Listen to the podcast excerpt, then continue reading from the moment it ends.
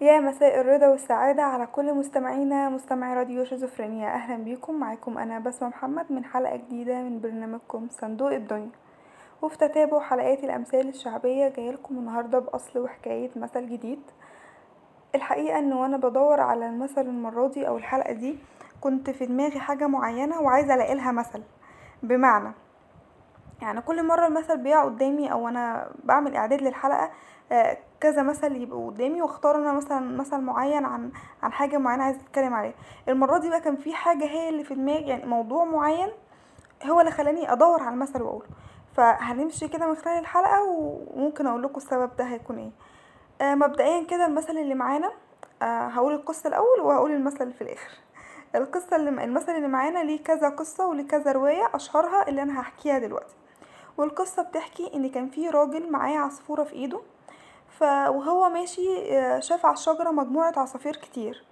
فالموضوع لف في دماغه كده إن هو يعني ليه ما ياخدش مجموعة العصافير دي أحسن من العصفور اللي في إيديه. وقد كان عمل كده ساب العصفور اللي في إيديه عشان يتسلق الشجرة ويحصل على مجموعة العصافير اللي موجودة.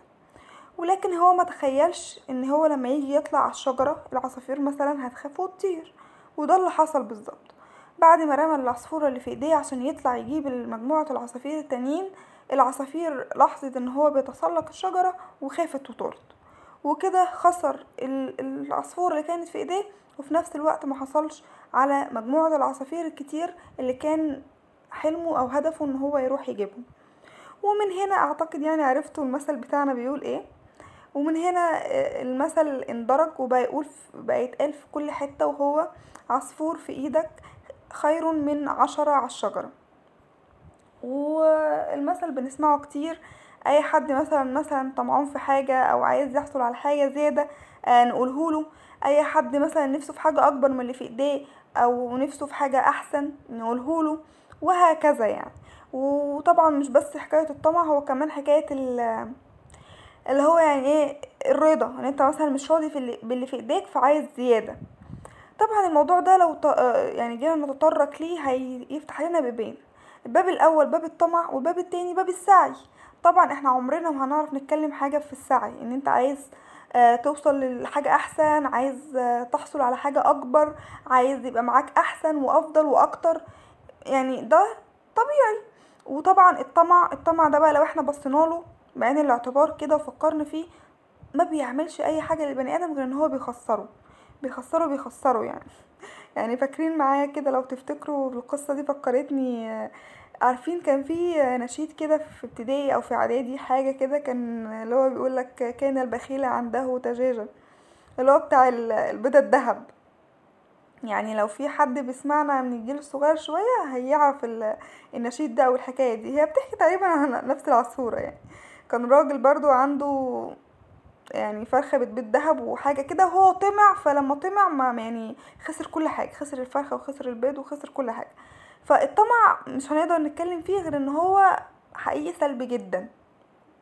لكن لو بصينا لها إن أنت بتسعى وعايز حاجة أحسن وحاجة أفضل لمستقبلك وحياتك يعني ليه لأ؟ كلنا عايزين ده. فده الخيط الرفيع جدا بين ال- الموضوعين اللي هنحب لو عايزين نتكلم فيهم عن عن تعليقنا عن المثل ده لازم نفرق جدا بينهم. ونعرف إن إحنا مش قصدنا إن أنت مثلا ما تتمناش الأحسن ما تتمناش الأفضل لكن برضو بعناية أكتر وبتفهم أكتر وإن أنت ما, ما تخسرش يعني الح- الحاجة اللي أنت عايز توصل لها دي. هتخسرك اللي في إيديك ضامن إن أنت هت هتحصل عليها بشرافة وبنزاهة. وهكذا إن أنت تكون عامل ليها خطة محترمة خطة مدروسة عارف أنت هتعمل إيه. وغير طبعا اللي هو الأفكار اللي تبقى في دماغك لو أنت نيتك طمع يعني دي هتبقى معروفة. ومن ضمن الأمثال ال- أو الأقاويل اللي بتتقال في الحتة دي اللي هو برضو حاجة مصرية أصيلة يعني يقولك اجري يا ابني آدم جري الوحوش غير رزقك ما تحوش يعني اجري مهما تجري رزقك هو اللي هيحصل لك حتى لو رحت فين. فبرضه نبقى عارفين حاجة زي كده وحتة زي كده في البابين بقى في باب الطمع أو باب السعي.